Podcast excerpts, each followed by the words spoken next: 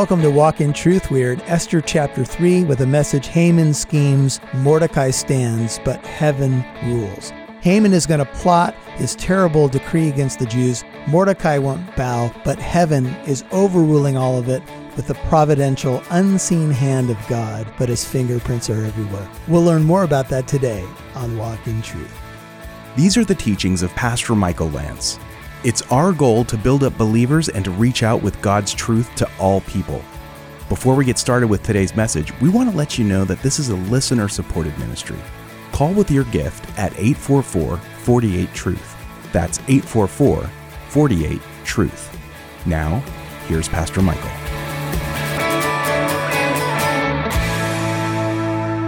Return to the book of Esther.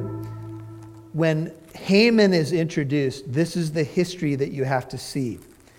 Haman is an Agagite, and his family line from Amalek is responsible for wanting to destroy God's people. Whenever a people group wants to destroy God's people, God takes that extremely personally.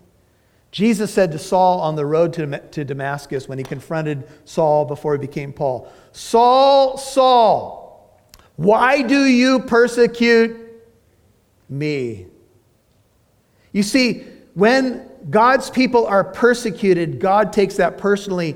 And by extension, when they're persecuted, it's as though they were persecuting Christ, but they can't get to Christ, and you represent Christ, so they want to persecute his people. And so Haman, with this history in mind, is a man that comes from these origins. And of course, he's going to continue this. Application point. Sometimes we don't do what God would call us to do. Maybe it's partial obedience. Maybe we don't completely understand why God has told us to do something. And we either partially obey or we just wallow in our sin. And we don't realize that sometimes what God has called us to do is for multiple reasons beyond even our own lifetime. Do you know that when the book of Esther is unfolding, it's about 600 years removed from the time of King Saul, and it's way removed from the time of the Exodus. So you're talking about, you could say, 6 generations or more later, the disobedience of Saul still reverberates through the nation of Israel. And one writer put it this way: past sins have a way of coming back repeatedly to haunt us, sometimes our children after us. How many difficult ethical decisions over which we agonize for hours would even be confronting us were it not for our past sins? People's lives can become horribly complicated to the point where the wisdom of Solomon is needed to know how to proceed. Yet in many cases, says this writer, the most substantial complications come as the direct byproduct of past sins, close quote.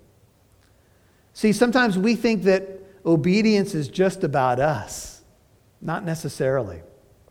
Obedience can bless future generations, and disobedience can reverberate negatively to future generations. And Saul, King Saul, is a perfect example of that.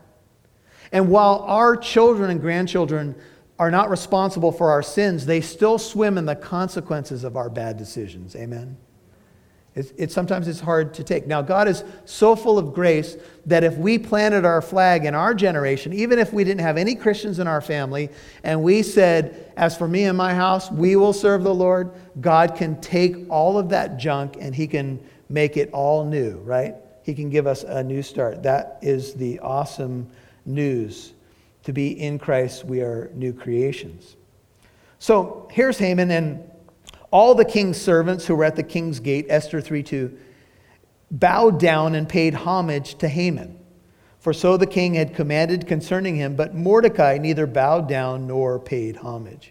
Now all the king's servants at the gate, which was where you did official business in the kingdom, they all bowed down. They paid homage, which can mean in the Hebrew here to some sort of worship. It may not mean that exactly here, maybe an exaggerated bow. But the king had sent out some sort of command that all the officials at the gate, the city officials, the servants of the king, were to bow to Haman. That's how high he had been elevated. I don't know if it was an inner office email. I don't know, how the word got out. But this was the command from the top.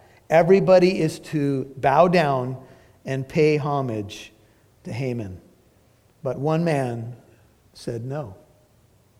Now, we mentioned in the opening of the book that the book of Esther is not exactly, the heroes are not exactly like the book of Daniel, because it seems like there's a little bit more compromise going on with Mordecai and Esther being in Persia and kind of seeming to go with the flow sometimes. We don't have all the details.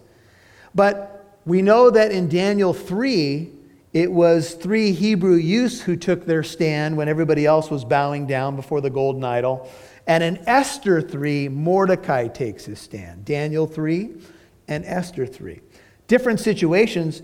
In the one case of the 3 Hebrew youths, when they don't bow and they end up in the fire, the Lord shows up and he's real shiny, remember? In the fire with them. But in Esther 3, we don't see like a miraculous manifestation in that way.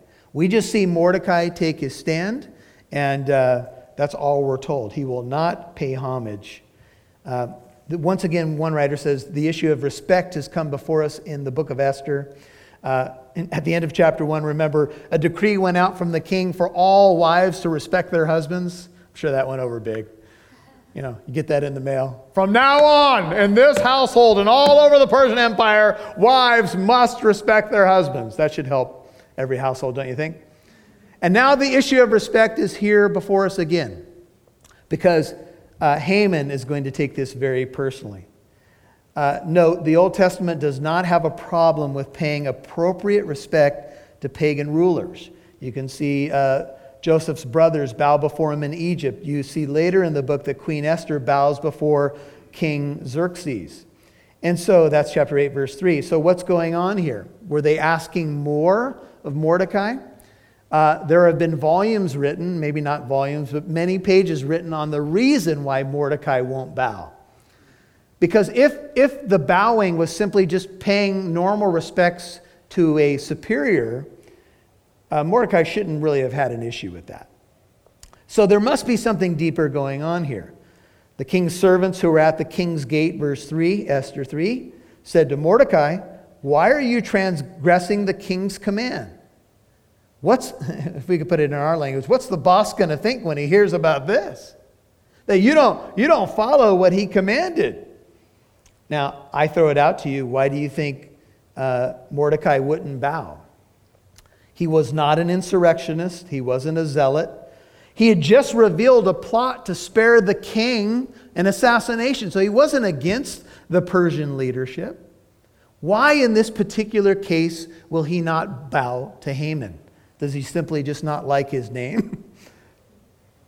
Or is it possible, and I throw this out as my own personal conjecture, is it possible that Mordecai knows Haman's ancestry? Has it come out in some way? Has it been revealed that Haman is an Agagite, and Mordecai, being a Jew and knowing all these stories, knows exactly from Sabbath school where this tension lies. This is a simmering conflict down through the ages that King Saul didn't deal with, that Psalm 83 talks about. Could it be that? Remember that Mordecai has told Esther to hide the fact that she's a Jew. Why? Well, he may sense in the court of Persia, or maybe around town, or maybe through all the provinces, that there is anti-Semitism going on. And he's concerned that maybe something's about to blow up in Persia. And if Esther's ethnicity is revealed, that maybe she is going to be in some trouble, but maybe it's also because he knows about Haman, and he knows that maybe there's been talk that Haman hates Jewish people. This wouldn't be the first time in history that we heard talk like that, would it? That some person in power, especially in Persia, by the way, Persia is modern day Iran, and the name changed from Persia to Iran in the early 1900s. So Persia is Iran. And we all know what Mahmoud Ahmadinejad is, whatever his name. We know what he said, right? before the UN and other places where he's giving public speeches. Essentially, Israel has no right to exist and should be pushed into the sea and perish.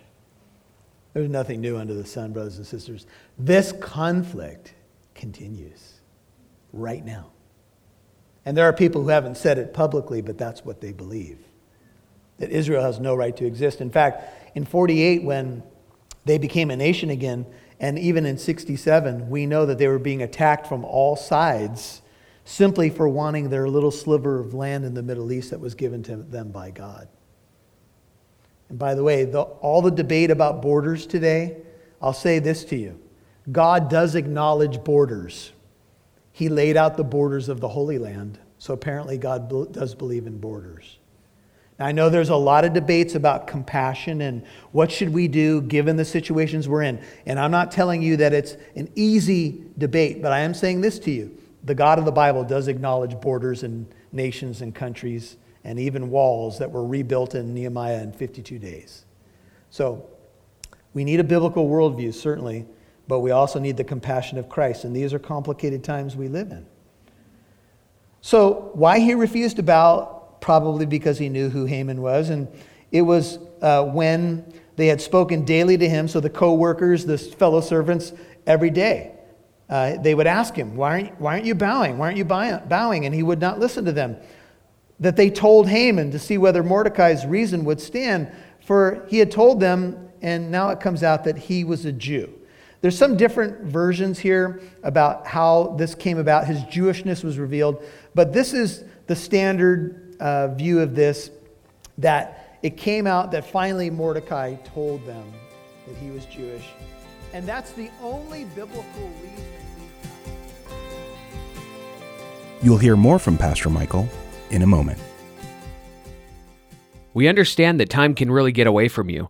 The day-to-day hustle can sometimes leave little time for the more important things in life, like Bible study. Remember that Pastor Michael's teachings can be heard at any time, day or night, on walkintruth.com.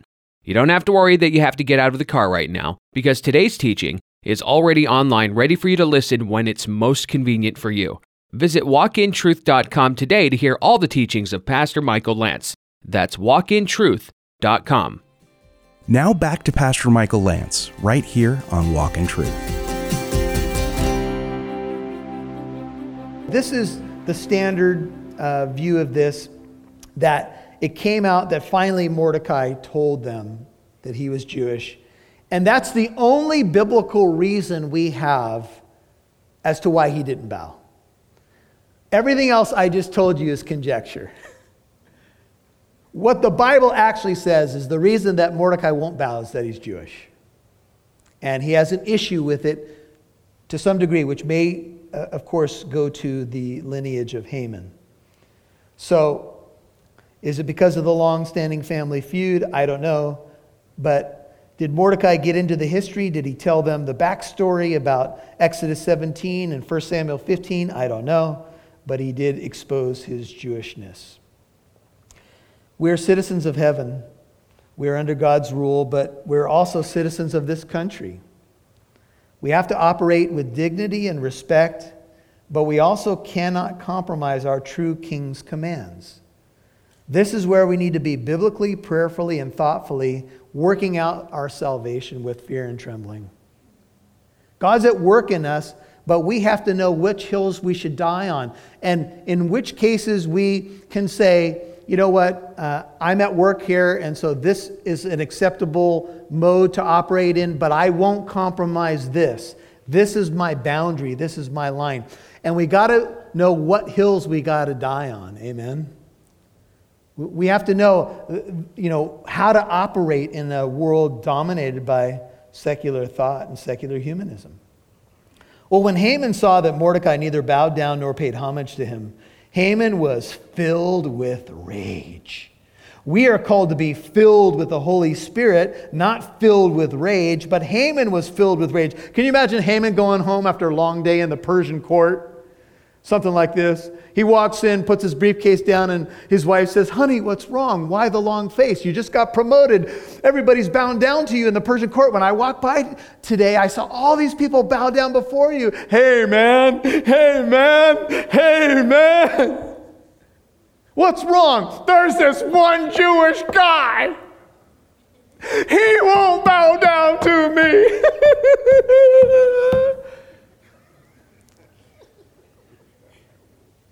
Have you ever had a day where you could say 27 things went right today, but this one person? Why the long face, honey? Mordecai. The one, we tend to focus on the one thing that goes wrong despite all the other things that went right for us. Is that you? Are you the focuser on the negative? Yeah, there's a lot of good things going on, but this, my TV show's off the air forever. What? My team lost in the playoffs. That was a terrible call, non-call, by the refs against the Saints, which is a biblical football team, the Saints. Somehow that's wrong. I know there's Rams fans here. Rams are biblical too, right? Ram caught in the thicket, Genesis 22. It's all there. Anyway, never mind. We digress. Oh, I knew that was going to stir the crowd right there. But he disdained to lay hands on Mordecai 6 alone, for they had told him who the people of Mordecai were. He finds out he's Jewish. Therefore Haman, what? Sought to destroy all the Jews, the people of Mordecai who were throughout the whole kingdom of Ahasuerus. Haman, filled with rage, doesn't want just Mordecai to pay the price. He decides that all Jews should die in light of the fact that Mordecai won't bow down to him. What? Where this hatred? Why this radical move that he believes all Jews should die? Listen to this NIV application commentary. One source reports that in the last century alone, an average of 300,000 Christians have been martyred each year. Did you hear that number? In the last century alone, the average number of Christians martyred per year is 300,000. When's the last time you heard a news report on Christian persecution? When's the last time that you heard a statistic like that given to you about, Christians get blamed for, the Christians are responsible for this and that? When's the last time you heard a report about the Christian hospitals that are built, Christian ministries that are going into AIDS-dominated areas, going into disaster areas, Christian persecution, 300,000 people a year martyred simply for being Christians? Well, Mordecai probably couldn't have imagined that his stand, not bowing to Haman, would have this kind of sweeping consequence. But I'll say this to you. Haman's decision is no less than satanically energized. Let me give you some names here. Haman, Herod, Hitler, 3 H's. Haman wants to destroy all the Jews because Mordecai won't bow down to him. Herod killed all the baby boys, Matthew 2:16, in Bethlehem because he was afraid of the king of the Jews, the Messiah, and Herod killed all the babies, 2 years old, males, 2 years old and under. And Hitler tried to wipe out an entire race of people. And I will tell you, in all 3 cases, and many more that I could cite, satanically energized, because Satan hates the people of God and has been trying to destroy the people of God since really the beginning. That's the only explanation for this. He wants all Jews to die. Why? Because the source is Satan. So in the first month, 7, which is the month of Nisan, that's the Jewish month of Abib. Nisan is a Babylonian name. In the 12th year, scholars put this at 474 BC, of King Ahasuerus, Pur, that is the lot, was cast before Haman from day to day and from month to month until the 12th month, that is the month Adar. That's our February, March. And there would be an 11-month interval from the month of Nisan all the way back to Adar. The month of Nisan is Abib for the Jews. It's the first month of the religious calendar. So if you think Nisan, just think Passover, because that's the Passover month for the Jew. And so in the first month, this is what happens. The lot begins to be cast, and through some sort of divination to find out, what the gods or fate would say, Haman's looking for the proper time to execute his wrath against all the Jews. See the word pur there? That's the singular form. The plural form of pur or lot is Purim. And that's the feast that the Jews celebrate based upon the book of Esther, is the feast of Purim, which celebrates God's deliverance from Haman's evil plot. This is the origin of the feast name, Purim, for the lot that is cast. And interestingly enough, the New Living Translation has it this way. So in the month of April, during the 12th year of King Xerxes, 5 years since Esther became the queen, reign, lots were cast in Haman's presence. The lots were called Purim to determine the best day and month to take action. And the day selected was March 7th. Nearly a year later, or 11 months later. So all this is unfolding in the month of Nisan. He rolls the dice. That's kind of what an ancient lot was, kind of a strange thing to us, but they tried to find out the will of the stars or fate or the gods. But Proverbs 16:33 says this, "The lot is cast into the lap, but its every decision is from the Lord." You could cast lots, but God supersedes it all, is Proverbs 16:33. So then Haman said to King Ahasuerus, 8, "There is a certain people," he doesn't name them, "scattered and dispersed among the peoples in all the provinces of your kingdom. Their laws are different from those of all other people." That's certainly true. "They do not observe the king's laws." I'm not sure that's true, because only Mordecai refused to bow to him. There's nothing else we're told about other Jews in Persia. So it is not in the what? The king's interest to let them, this people group, remain. Now, had Haman slipped in that I'm talking about the Jewish race, there's a couple things that would be in the king's interest, like his queen is Jewish, Esther, her name Hadassah, we find out. And Mordecai, who just saved his life from an assassination plot, is also a Jew. If he had known that, if he was told the truth, but Haman is a master of manipulation. Know anybody like that? Keep out some key details like, this edict will mean your wife will have to die. I'm sure you're good with that, right? Wrong. And so he puts this before the king, but he's a liar. And Satan is a liar and the father of lies.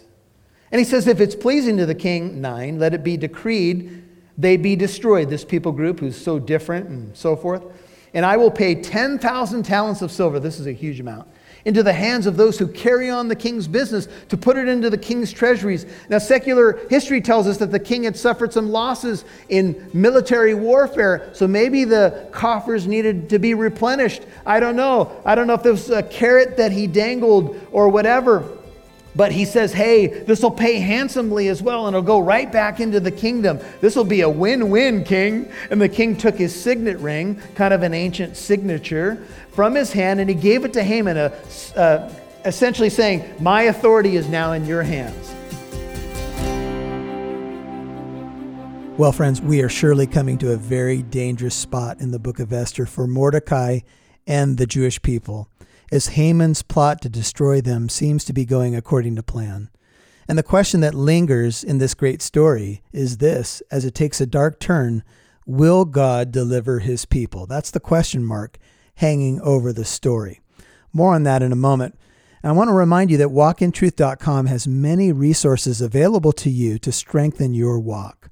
One is this entire teaching series in the book of Esther. You can get an MP3 file of this whole teaching for yourself or to give to a friend or family member when you make a financial gift of $30 or more to Walk in Truth at walkintruth.com. Don't forget, donate today and request your copy of Esther for such a time as this. Friends, we want to reach more people like you, and the only way we can do that is when you partner with us. So please prayerfully consider a gift today, and we'll send you a gift in return that'll bless you. The blessing will go both ways. Well, tune in tomorrow for the conclusion of the teaching in Esther chapter 3. Find out what God does to set in motion his providential and sovereign hand to save the Jews from the terrible edict of Haman.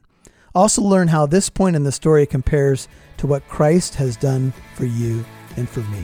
We'll find out more tomorrow. Look forward to joining you then. God bless you.